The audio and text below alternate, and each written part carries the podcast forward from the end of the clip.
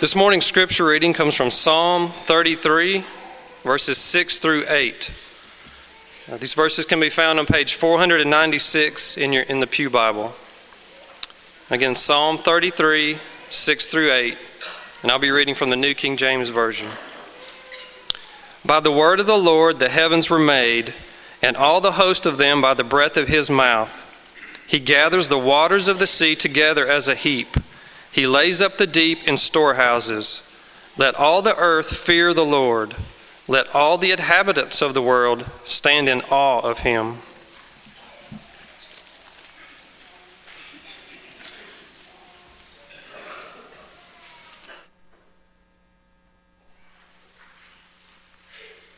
Good morning.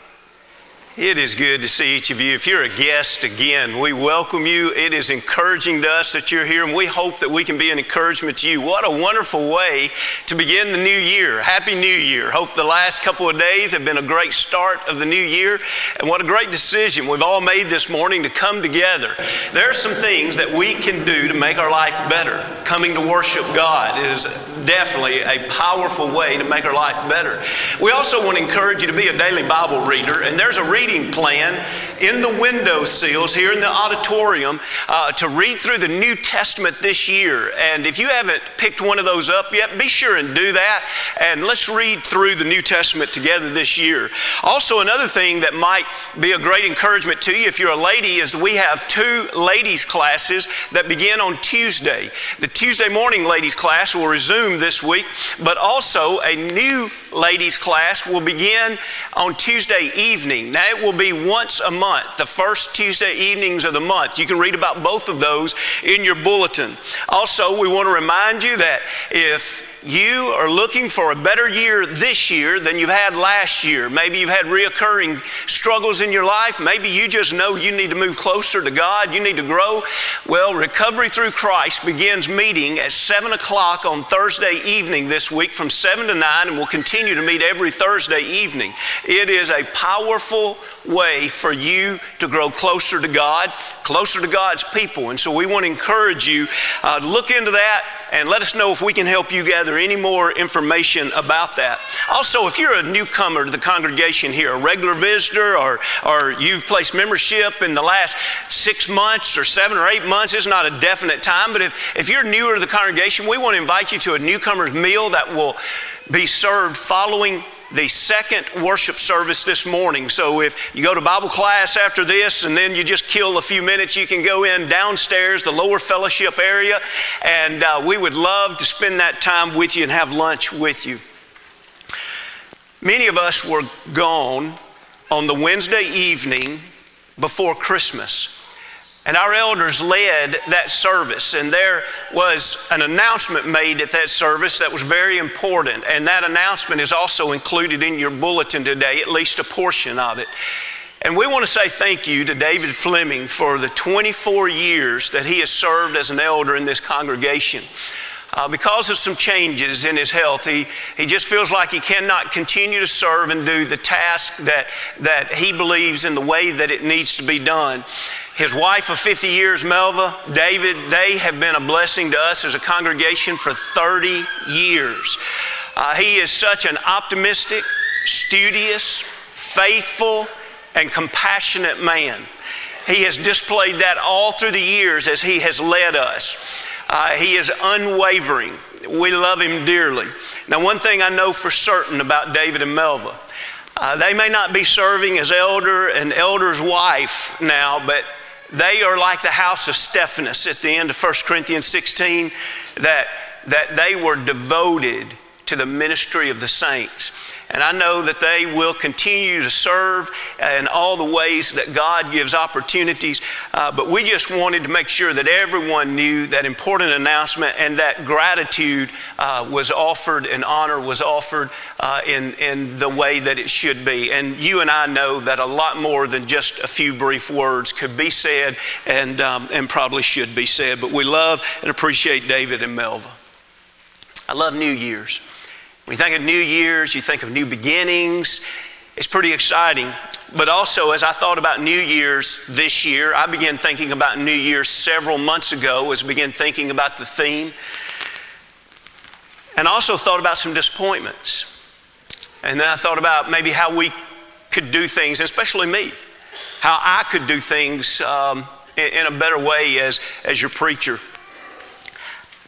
This is not making light of an important thing, but I think this will somewhat illustrate what I feel like sometimes. The preacher decided he was going to illustrate a point in his sermon by using object lessons. And so he brought four, four jars of, of dirt with worms to the front. And at the beginning of the lesson, he explained that in one jar and in these worms, uh, he had just put alcohol. And in the other, it was cloudy, it had cigarette smoke in it. And in the other, it had chocolate syrup. And the other was nice, clean dirt. And he preached his lesson. At the end of the lesson, he said, Let's check on the worms now and see how they're doing. And so he held up the jar of the alcohol and he said, See, those worms are dead. He, he held up the jar of the cigarette smoke and he said, Look, those, those worms are dead. He held up the, the jar of the chocolate syrup. He said, Those worms are dead. Then he held up the, the jar that had just the clean, fresh dirt in it. He said, Look, they're alive and thriving. He said, Now, church, what do you think's the lesson that we can learn today? A little lady in the very back raised her hand and said, If you drink, smoke, and eat a lot of chocolate, you won't have worms. now, you know that that wasn't the message he was trying to communicate. But that's what somebody walked away with. And I wonder sometime how often I communicate and a hearer walks away with something completely different. And if you just said to me at the beginning of last year, hey, David, how well do you communicate God? I would have said to you, I think I communicate God pretty well on a regular basis. But then I began to think, do we as a church family walk away knowing God better? And I'm not as certain of that as what I once was.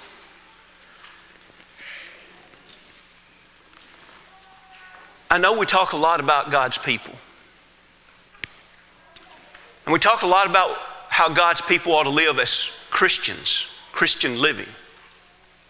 And I think we talk a lot about the Bible. How the Bible is the Word of God, and it's a powerful Word. And we talk about a lot of the people that are talked about in the Bible. There's not a sermon goes by that we don't talk about somebody in the Bible. It may be Paul, or it may be David, or it may be Esther, or it may be Mary or Martha, but we talk about somebody in the Bible. And a lot of times we even talk about what they did in their faith. We might talk about Noah building an ark. We might talk about Abraham offering up his son. We might talk about Peter preaching that first sermon. But I really began to be strongly convicted about September, October of this year, this past year. How much do we talk about God? Wouldn't it be a shame if the one who really matters is the one that we fail to get around to talking about? You see, when this came to my mind was when I thought about some of our members that we love. I'm not throwing rocks at them, I'm just saying I thought about it when I saw them falling away. I've heard of several in the past 12 months that have heard me preach hundreds of times. They've said, I don't even believe in God anymore. And so many others live like they don't believe in God anymore. And I had to evaluate. I had some long periods of time of thinking and meditating and praying and searching Scripture. What what am I doing? And what should be done? And it began to be more and more clear the more I read in Scripture about how clear God makes Himself for us to understand who He is. If you and I truly know God, it's going to be impossible for us to say there is no God. If you and I truly know God, the likelihood of us becoming apathetic is going to be much, much less. Now, can people know there's a God and know who He is and how powerful He is and still walk away from Him? You better believe they can.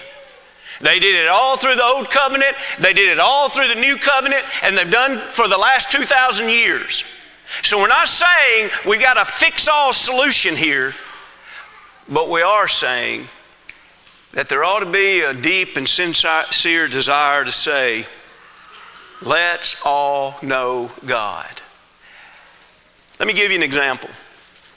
Turn with me, if you will, to Psalm 78. Psalm 78 is a beautiful, lengthy passage. And when I say lengthy, we could even pick up in the 77th chapter to really get a broader picture, but we just don't have time for that this morning and, and what we're trying to accomplish here. But in the 78th chapter, we can jump right in to where he has been talking to the adult generation and he's urging them to not forget God. Now, you listening? Not forget God. They, the, the generation before them, had forgotten God. And so he's saying, You're supposed to remember God and pass him down to the next generation. But notice, it always starts with the present generation. Are you going to know God? And then are you going to be able to successfully pass God on, if you will? And so notice as we pick up in verse 4 we will not hide them from their children telling to the generations to come, what we're we going to tell the generations to come? The praises of the Lord. How are we going to praise the Lord? How are we going to bless the Lord? And His strength. If we don't know God, do we know His strength? Now, notice this and His wonderful works. In Hebrew, there is a word that's translated many times marvels. Hence the theme for this year. That same word is translated wonderful works. That one word is translated wonderful works. That same word many times is translated wonders, and many, many, many, many times that word is used. It's God telling us, Do you see who I am? Now, we're going to get to more in just a minute about what that word, the significance of that word, but be thinking about this as we read this. So he says, I want you to praise the Lord. I'm still in verse 4 again. I want you to, in 5, I want you to praise the Lord and his strength and his wonderful works that he's done, that the generations to come, verse 6, that the generations to come might know them. The children who would be born, that they may arise and declare them to their children. And when he says know them, you see what he's talking about. He's talking about the wonderful works of God.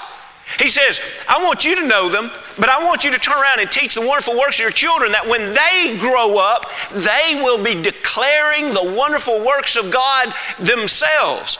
Now let's look at verse 7. Here's, here's what we want to accomplish in our life and help the next generation accomplish that they may, number one, set their hope in God.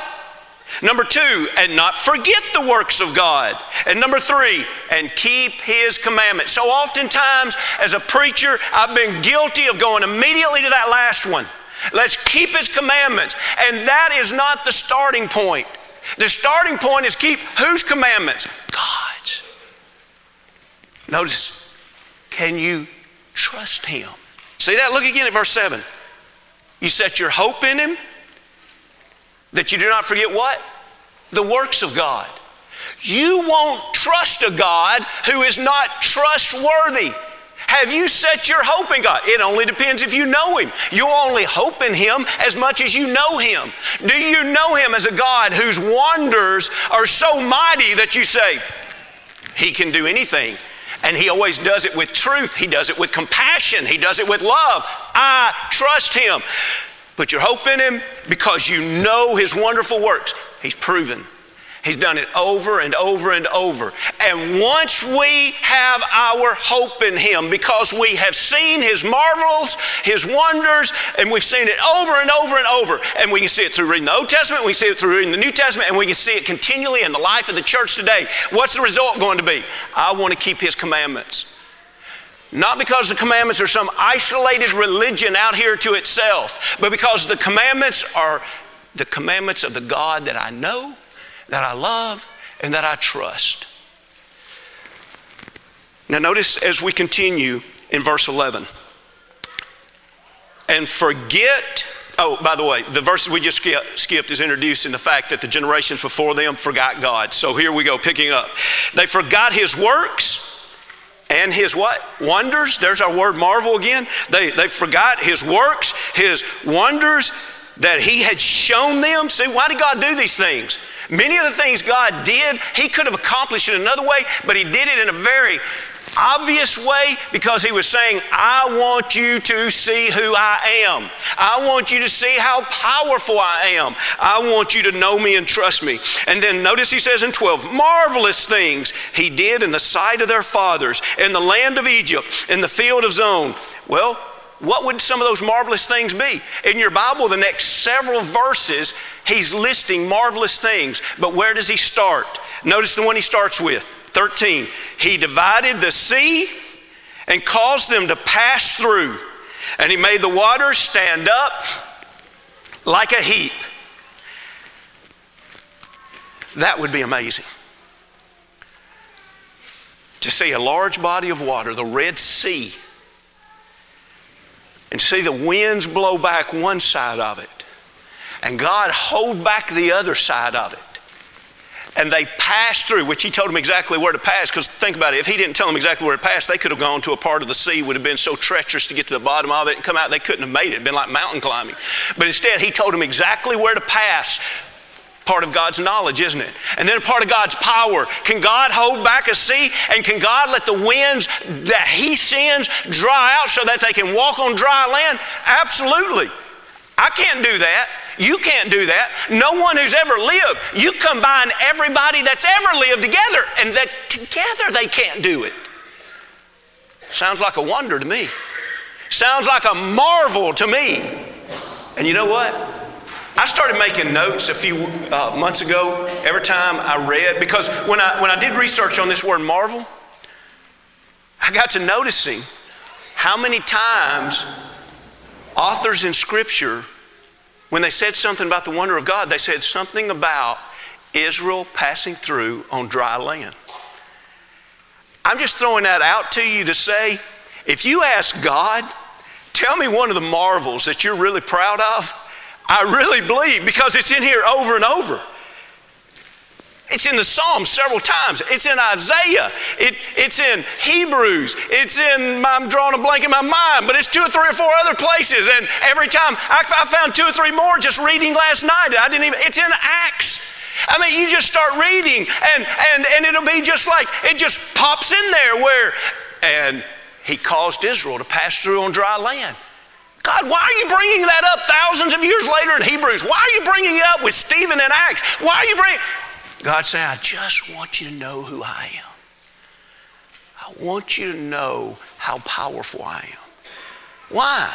Because this word marvel is a big and significant word. In the Hebrew, look on this next slide. In the Hebrew, Pala is the Hebrew word, and in its primitive root, it means perhaps to separate. In other words, to distinguish. Let that sink in for a minute. God can do wonders that are distinguished from your and my wonders.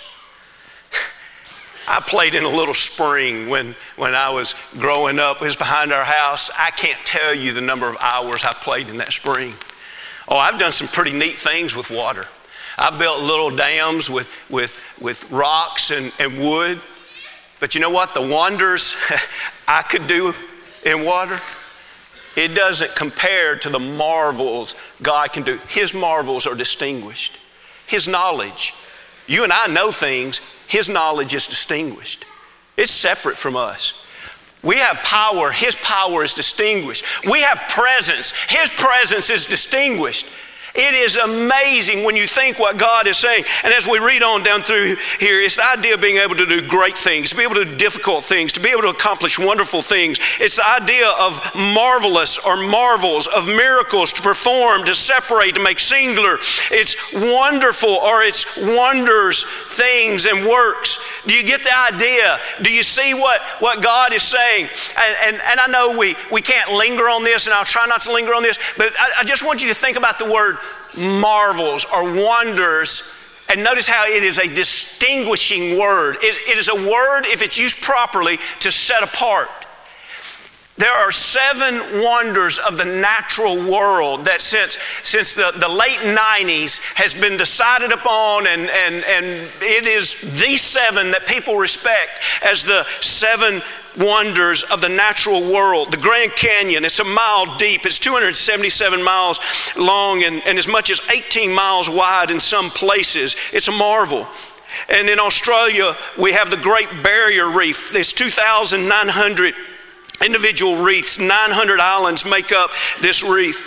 There is a harbor of Rio de Janeiro. It's in Brazil and it's surrounded by mountains. It's a very unusual harbor in, in the surroundings of it, but also it's the largest bay so far as the volume of water in the world. There's Mount Everest, five and a half miles high. It is a wonder, it's a marvel. There are the northern lights, a collision of, of gas particles. The green lights are the most common, the, the red lights in the sky are the least common, and you have your purples and blues and violets in between. In Mexico, there is the Paricutin volcano that a man in the 40s was out in his cornfield and he saw just this, this little six foot crack that looked about a foot deep and, and it looked 150 feet long. He and his wife and boys were out working in the cornfield. He, he heard a rumbling, he felt the ground shake. They took off running. And what came out of that cornfield over the next eight years of eruptions is this mountain of a volcano that you see. The cornfield grew 1,353 feet in height. We don't have many volcanoes that in modern day we can say we have seen them from conception to where they are today like this. It's considered a marvel in the, in the witnessing of a volcano. And then, of course, the, the great Victoria Falls in the edge of Zambia and Zimbabwe. It's two times the height of Niagara and it's two times the width of Horseshoe Fall. There is no solid sheet of water any grander than Victoria Falls. What's the point? You see the point. Think about the word wonders or marvels. There are many canyons in the world, but the Grand Canyon is distinguished. There are many barrier reefs, but the Great Barrier Reef is distinguished. There are many harbors, but the harbor Rio de Janeiro is distinguished. There are many mountains, but Mount Everest. There are many lights in the sky, but the northern lights. There are many volcanoes, but none like the Paricutin. There are many falls, but none like Victoria. In other words, they're distinguished. God, what are you trying to tell us? Over and over and over and over and over and over and over again, God says, I want you to see my marvels. You've got to understand, I'm not just another man. He's not a man at all except God in flesh, Jesus. But he's, in other words, we get this notion sometimes, I'm fearful, we get this notion that, that God is just some kind of superman. He's just some kind of superhuman. He's human, but he's just a little better than other humans. And what God is trying to show us over and over is He not only is God, but if you believed in any other gods, and come back tonight and we'll talk a little bit about that, what the influence of, of Genesis 1 and 2, and what would the worldview have been whenever Moses was writing Genesis 1, and it was if he was saying, hey, whatever the gods you believe in, let me tell you about the one who is God of all gods. He is distinguished. That's who I need to know. There's no such thing as Christianity unless it ties back to the God of all. There's no such thing as really understanding this book unless I realize that it was written to tie me back to the God of all. The marvelous, wonderful, powerful God. Christian living is empty if I am not living it to be tied back to the Almighty God. Sharing my faith is empty if what I'm sharing is urging someone to draw to something other than the Almighty God and His people. And so, with that in mind, we only have just a few minutes left. Let's skip a few slides, and I want to show you two things as we close. What would God say about Himself in this case? Let me, uh, in closing, let's do this. Let's read one passage where God says, Let me tell you about me the marvels. And then let's look at a foreigner, an outsider of Israel, and see what they said. And we'll have to do this quickly, but I think you'll get the, the message here.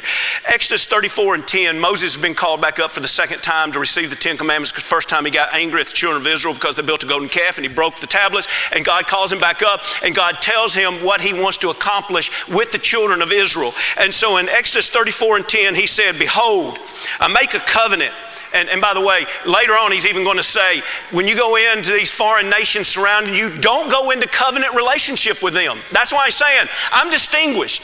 You make a covenant only with me. And so that's what he's getting at here. Behold, I make a covenant. Before all your people, I will do marvels. I will do marvels such as have not been done in all the earth nor in any nation. And all the people among whom you are shall see the work of the Lord. For it is an awesome thing that I will do with you. Let that verse sink in. Read it and reread it. If things go as we hope and plan this year, we will read that verse many times. That verse is a mouthful, it's a heartful, it's a lifeful. God, I want to know you. The God that can do things with people, the God that can do things with nations, the God that has not stopped. He is still doing awesome things even today with his people. You remember Rahab? Remember, Jericho is going to be destroyed. The spies, two spies come in and, and they're checking things out, and Rahab hides them. Have you ever thought, why did she want to connect with them? Well, if you've read the scriptures, you know, but let's, let's read it. Look in Joshua, the second chapter, verse 8. Here's an outsider now. This isn't one that grew up with her mother or father or grandparents saying, Let me tell you about the Almighty God. She didn't have that opportunity. But notice in Joshua 2 and 8, now before they lay down, she came up to them on the roof and said to them, I know that the Lord has given you the land. See, she, she knows something about the Lord already that the terror of you has fallen on us, and that all the inhabitants of the land are faint hearted because of you. Verse 10 For we have heard how what? The Lord dried up the water of the Red Sea. You see, it wasn't just God that says, listen, there was a marvel. We're talking about a woman many, many, many years later. They've wandered out in the wilderness for 40 years. They're coming back over now ready for conquest. And here's this woman, and I don't mean disrespect for her, she's in the lineage of Jesus Christ. But at this point in time, she would have been described as a heathen. This was somebody that was not a child of God. And, and she goes to these two men and says, I know about your God. And in essence, what she says is, I want to know, can I join sides with your God? Well, now, wait a minute. Were you attracted to my God because we keep the Sabbath day holy? Were you attracted to my God because of the feast days we have? Were you attracted to my God because you saw the people and you? No, I want to be frank with you. I don't know hardly anything about your religion. I don't know hardly anything about your people. But you know what I know about? I know about your God, and I know how wonderful and awesome and powerful He is, and that's why I want to become a part of your people. I wish we could accomplish that today. I wish everybody here could leave sincerely saying, The reason I'm a Christian is because I know God. I know how awesome and marvelous and powerful He is. And what of accomplishment it would be in our lives spiritually. And maybe at this point you, you don't know a lot. Will you please begin studying and if there's things we can do to help you. And, and I really, you know, it isn't just the preacher's advertisement. Will you come back tonight? Because tonight we're going to be talking about what if you knew God as the creator. We're not going to study about creation from the standpoint of creation. We're going to study about creator. how does it change us if we know God as the Creator? And when you come back tonight, you just see how would that change your life? How would it change your worldview? How would it change your soul if you really know God?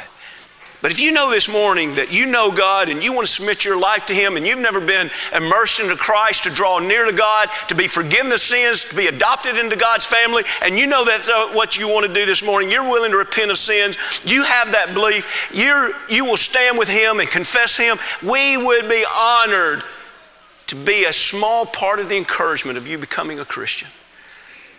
Maybe you have become a Christian. Along the way, you've lost the way. And maybe this morning you recognize how foolish it is to turn your back on the marvelous God. Maybe you want to come back and confess sin and pray forgiveness. There's not any of us here perfect. But one of God's great marvels is salvation. One of his great, great marvels. If we help in any way, come as we stand as we sing.